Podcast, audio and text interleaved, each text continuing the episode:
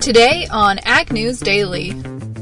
It really uh, started as a brainchild when I was working ground the fall of 2017 and thought there has to be an easier solution out there.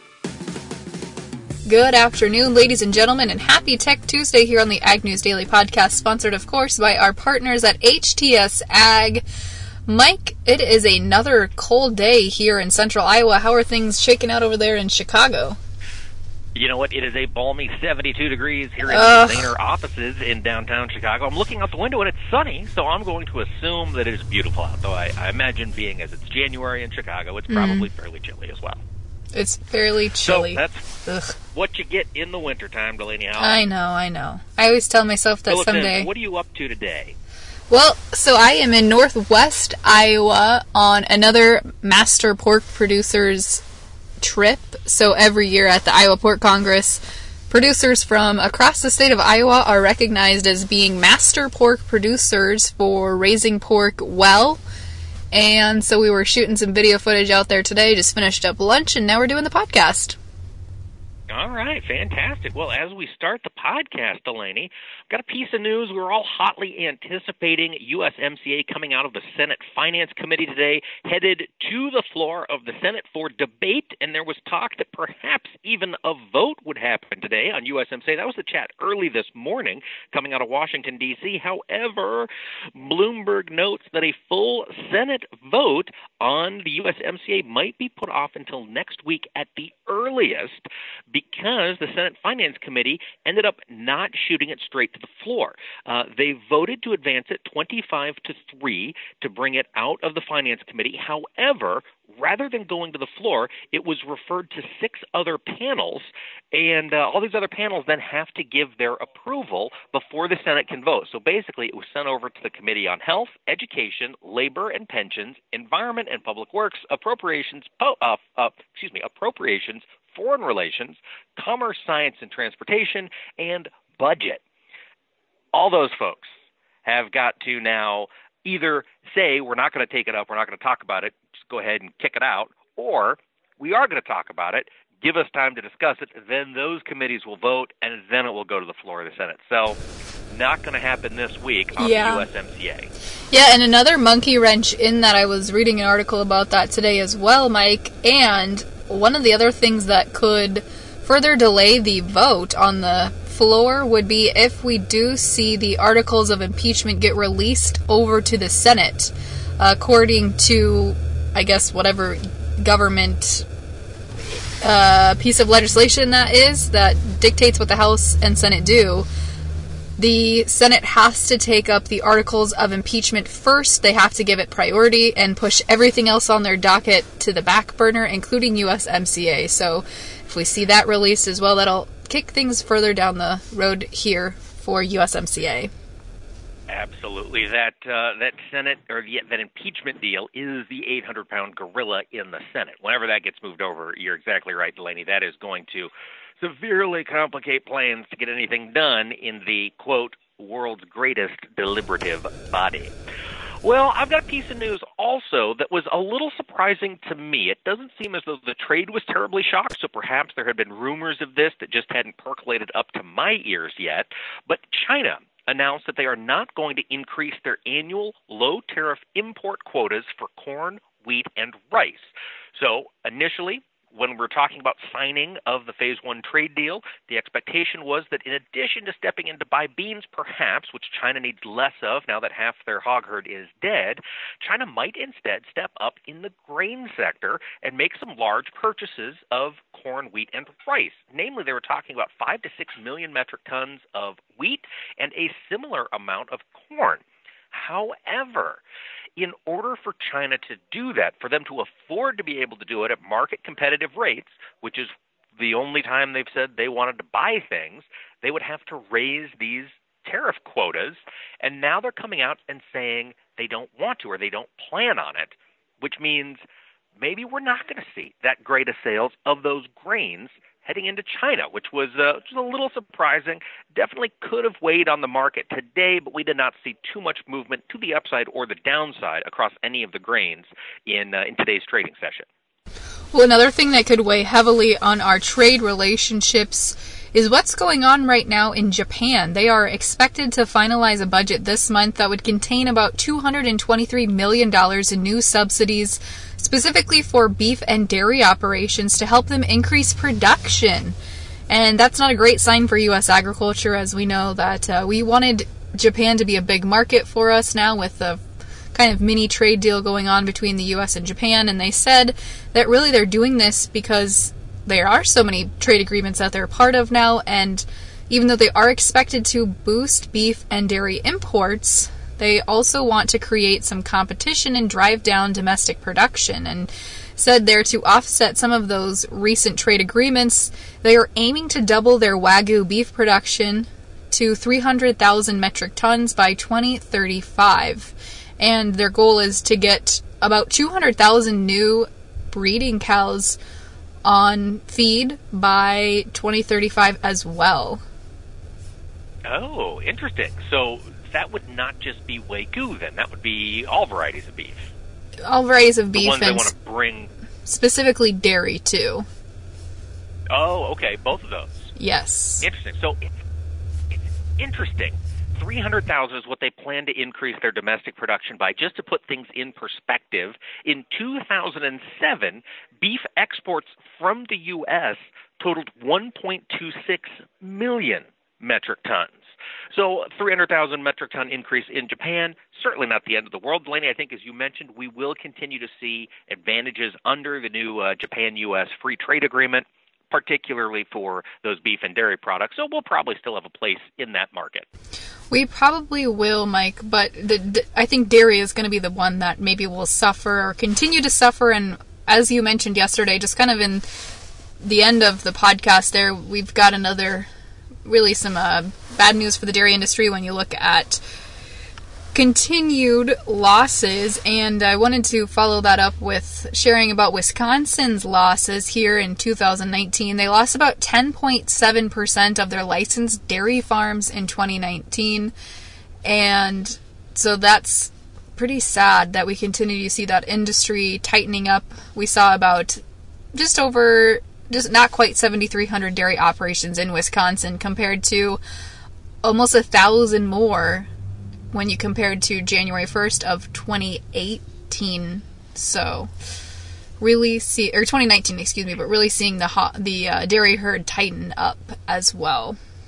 Yeah, yeah, which which is what that dairy industry needed to do. It's from a market perspective, just looking at prices and fluid milk supply, that was what the market needed to do. It's just painful that it's had to happen predominantly to small and mid-sized dairy operators that are, uh, you know, the old style family farmers. You know, those are the ones who've definitely taken it the hardest. Absolutely.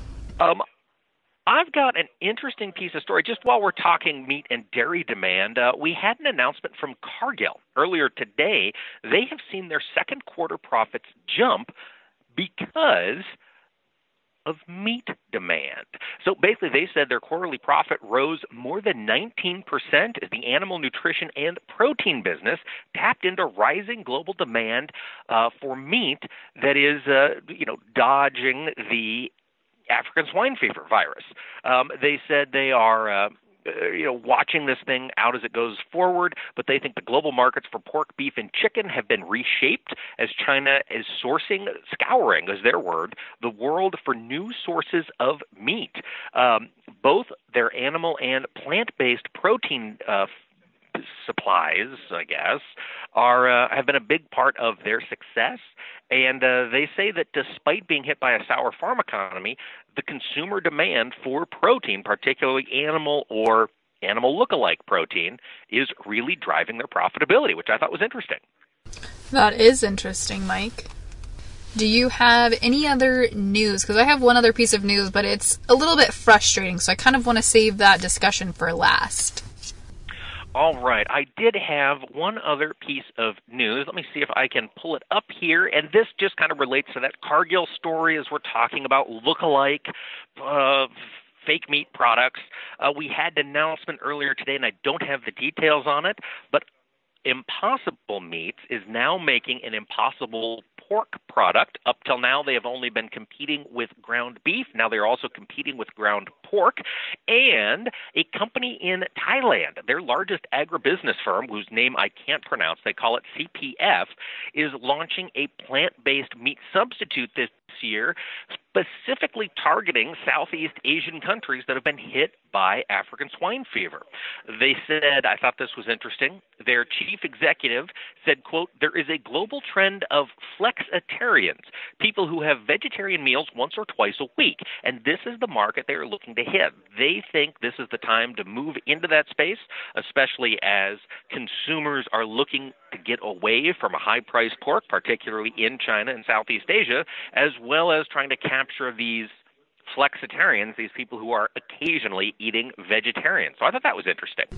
That is interesting. Well, Mike, speaking of changing consumers in the way that veganism and, you know, alternative meats and other alternative choices are changing the way people consume meat, we saw an interesting ruling happen over the weekend from Great Britain. They have concluded, a British employment tribunal has concluded that eth- ethical veganism is going to be a philosophical belief worthy of protection from workplace discrimination. They said that ethical veganism is now going to be included as part of their worker protection things that are also, you know, put in the same category as age, race, religion, and sexual orientation in terms of workplace protection.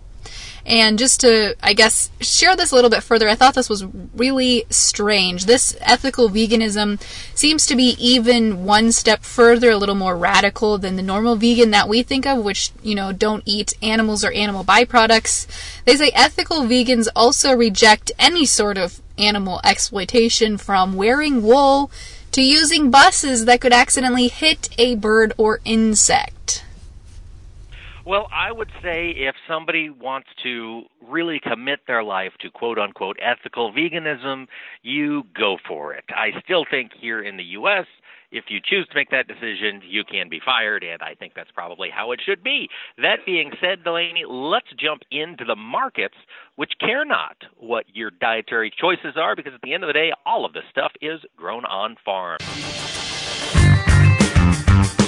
Sponsoring today's Tech Tuesday episode is HTSAG. And HTSAG not only dedicates themselves to technology, but they're also producers in the field. I've got on the line with me Adam Gittens, who is the general manager, and also using some of the technology that HTS has to offer on his own operation.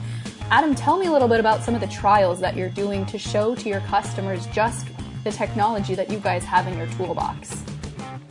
Delaney, we really believe that we need to prove the technology in our own operations before we take it to our customers. And this is just another example of that.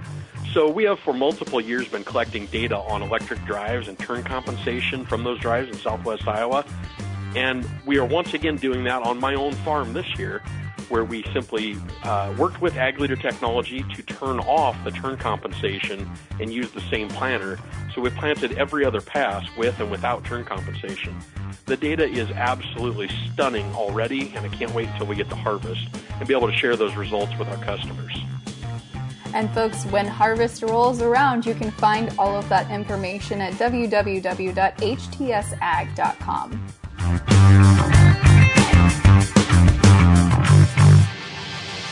As we look at the trade today, we have uh, basically a down trade in the grains, although I should say slightly mixed. As we look at the corn market, the March contract was off a quarter penny at 384 and a half.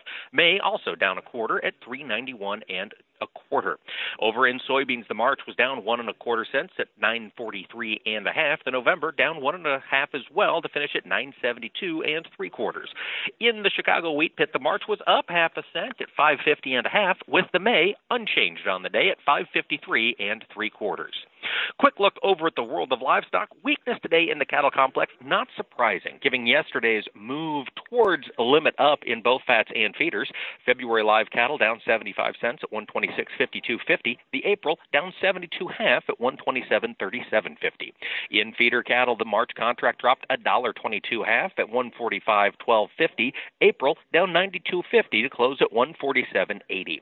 And a little bit of strength in lean hogs today. The April contract was up 80 cents at 70. 75.75. May climbed 67.5 to finish at 82.12.50.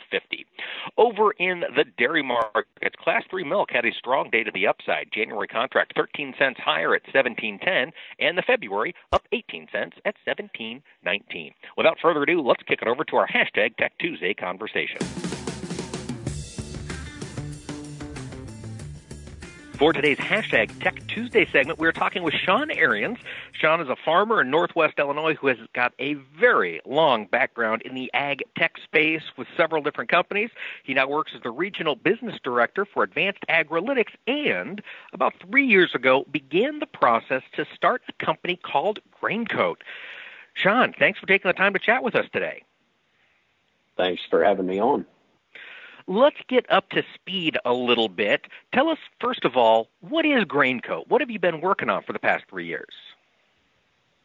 Yeah, GrainCoat was born out of a frustration of keeping track of my own grain marketing and inventory on my farm and really felt like there was no easy solution out there other than cloud based uh, spreadsheets to keep track of that. So I uh, decided that I was going to try and find a better way and that better way happened to be what today is GrainCoat, an app that you can access on the web or your iPad or your phone to easily project bushels for multiple years. Now, of course, the grain market hasn't been that fun to market into for multiple years in advance, but allows you a chance to see your operation very easily with little data entry and then being able to connect to elevators and make offers with those grain buyers that you already have relationships with.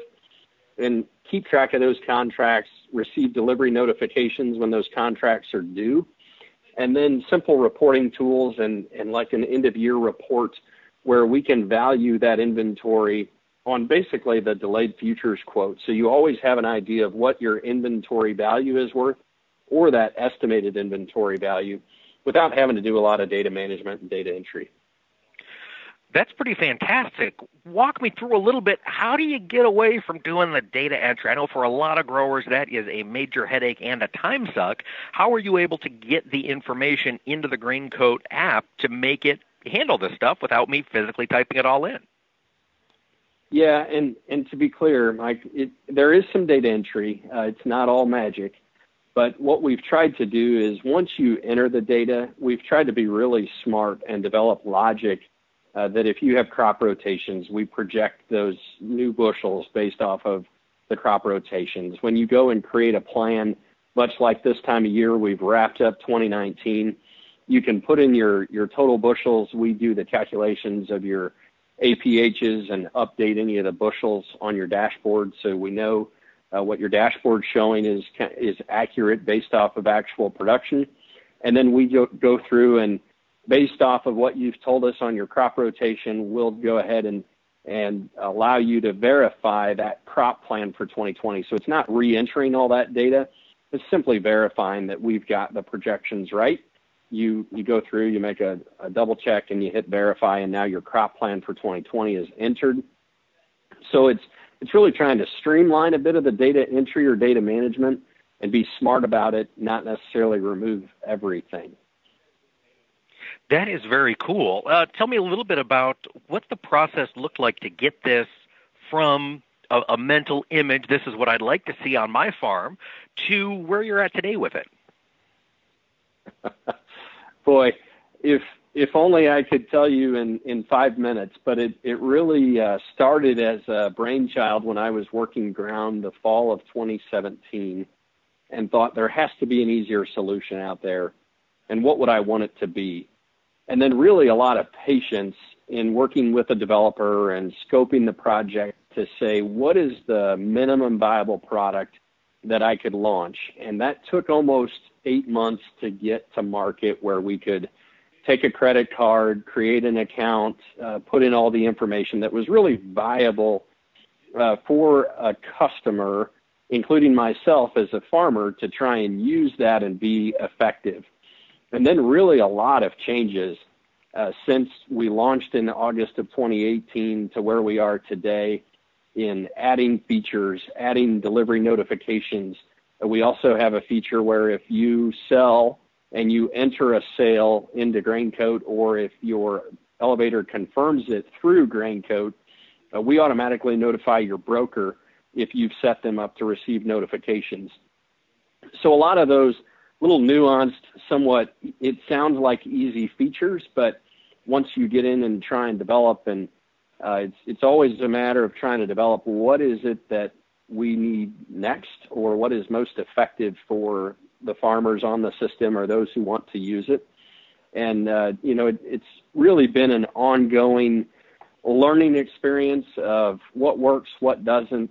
The more logic you put in to try and make it smart, as I alluded to, of projecting bushels and trying to take out some of that data entry or data management, the more logic you add, the smarter it gets to be, but the more headaches that causes uh, to really manage through all the different use cases that farmers experience.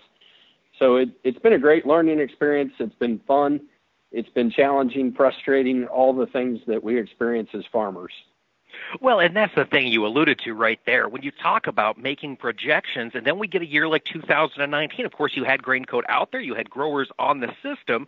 How well was performance this year, given we did have such a strange growing season with so many last minute changes to rotation and fertility plans and, and everything else? Were growers able to make the adjustments as the growing season went on? Absolutely and that was one of the tools that we created was a crop verification that through the season essentially two times a year the goal is to double check the projections or that smart logic that we put in because of like you called called it here 2019 was the year of many challenges and changes. So after planting season you can simply hit crop verification. It brings up a page where you can simply go in and select the fields that maybe you didn't get planted to corn or soybeans, or maybe you did corn on corn or corn on uh, beans or beans on beans, whatever that rotation looked like in the flux of 2019. And you could change those all in one foul swoop rather than a, a bunch of tedious individual field entries or adjusting your estimated yields. You could all do that from one page. So that was where that feature came in really handy this year of being able to manage through without a bunch of tedious uh, data entry and really cutting the time down by using features like that.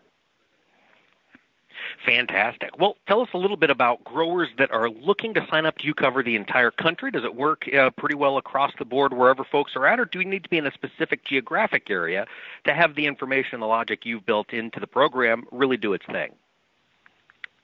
Yeah, we're we're not super crop specific uh, for a GrainCoat advantage. Now there's a GrainCoat free version which allows you to track corn and soybeans and wheat.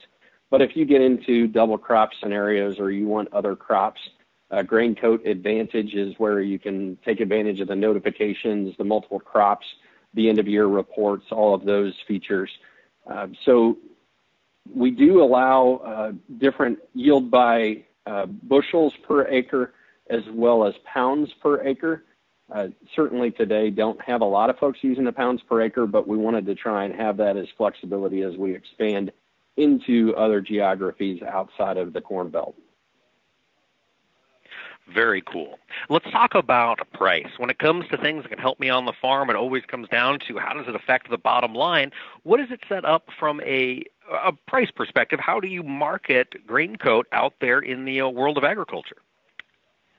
Yeah, so being a farmer myself and having been in the ag tech world in my career for quite some time, um, I wanted it to be affordable. And so for the GrainCoat Advantage, it's $199 a year. There's no per bushel transaction. If you make an offer to your elevator, there's no per bushel fee for that. It's it's simply sending an email once you set up the elevator to connect with them the elevator verifies your relationship, and, and now you can send those offers via email or text. Uh, the same today with the broker notification. It's simply to allow you to connect to your broker in a different way. As we expand, uh, you know, to elevators and brokers, they they may have a fee as well. But today it's simply $199 a year, and you can have, uh, you know, a lot of times you have a father son operating or a father daughter on the farm they can have their uh, one account for both operations and keep track of that because generally uh, the son or daughter is the one that's keeping track of that, and so they're helping dad and or grandpa or uncle, and they want to keep track of it, so they can do that all in one account with separate operations, and it, it's really an affordable price, I think, to try and get technology that works in their hands rather than having the the hurdle of price be a detractor from from gaining adoption. Gotcha. So for our listeners who are interested in signing up, they want to test it out. They want to see as we get into 2020 how it can help them manage their their operation and their inventory. Where's the best place to go? Where can they get more information? Visit our website at graincoat.com. And normally, if uh, I, I, go through there about weekly or two times a week, and, and uh, we'll allow for a free trial version so once they create a free account, uh, I'll set them up with a two-week trial so they can see the advantages of GrainCoat Advantage. And then if they uh, want to sign up from there, they certainly can. Otherwise, there's the option for the free account, which has some of the basic features included. Fantastic, folks. It comes back to something we've said a lot on this podcast. If you don't measure it, you can't change it. So, getting a better handle on all the data points of your operation can help bring you to uh, perhaps closer to financial success, at least, to set you on the right path. So, with that, Sean Arians, thank you so much for taking the time to chat with us. If listeners want to talk to you, what's the best way to get a hold of you? Where can they reach you on social media or the like? social media would be ag underscore guy 04 and that's the Twitter handle. Otherwise, email me at sean at graincoat.com. That's S E A N at graincoat.com. And I'll get back with them on any information they'd, they'd like or questions about Graincoat. Fantastic. Sean Arians, thank you so much for taking the time to chat with us. Thanks for having me on today, Mike.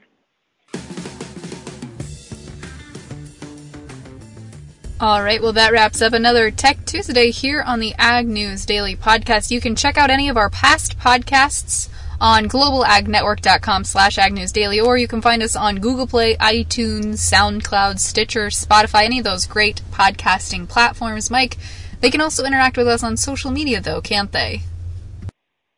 They certainly can. They can find us on Facebook, Twitter, and Instagram. Just search for Ag News Daily, and we'll be there. With that, Delaney Howell, should we let the people go? Let's let them go.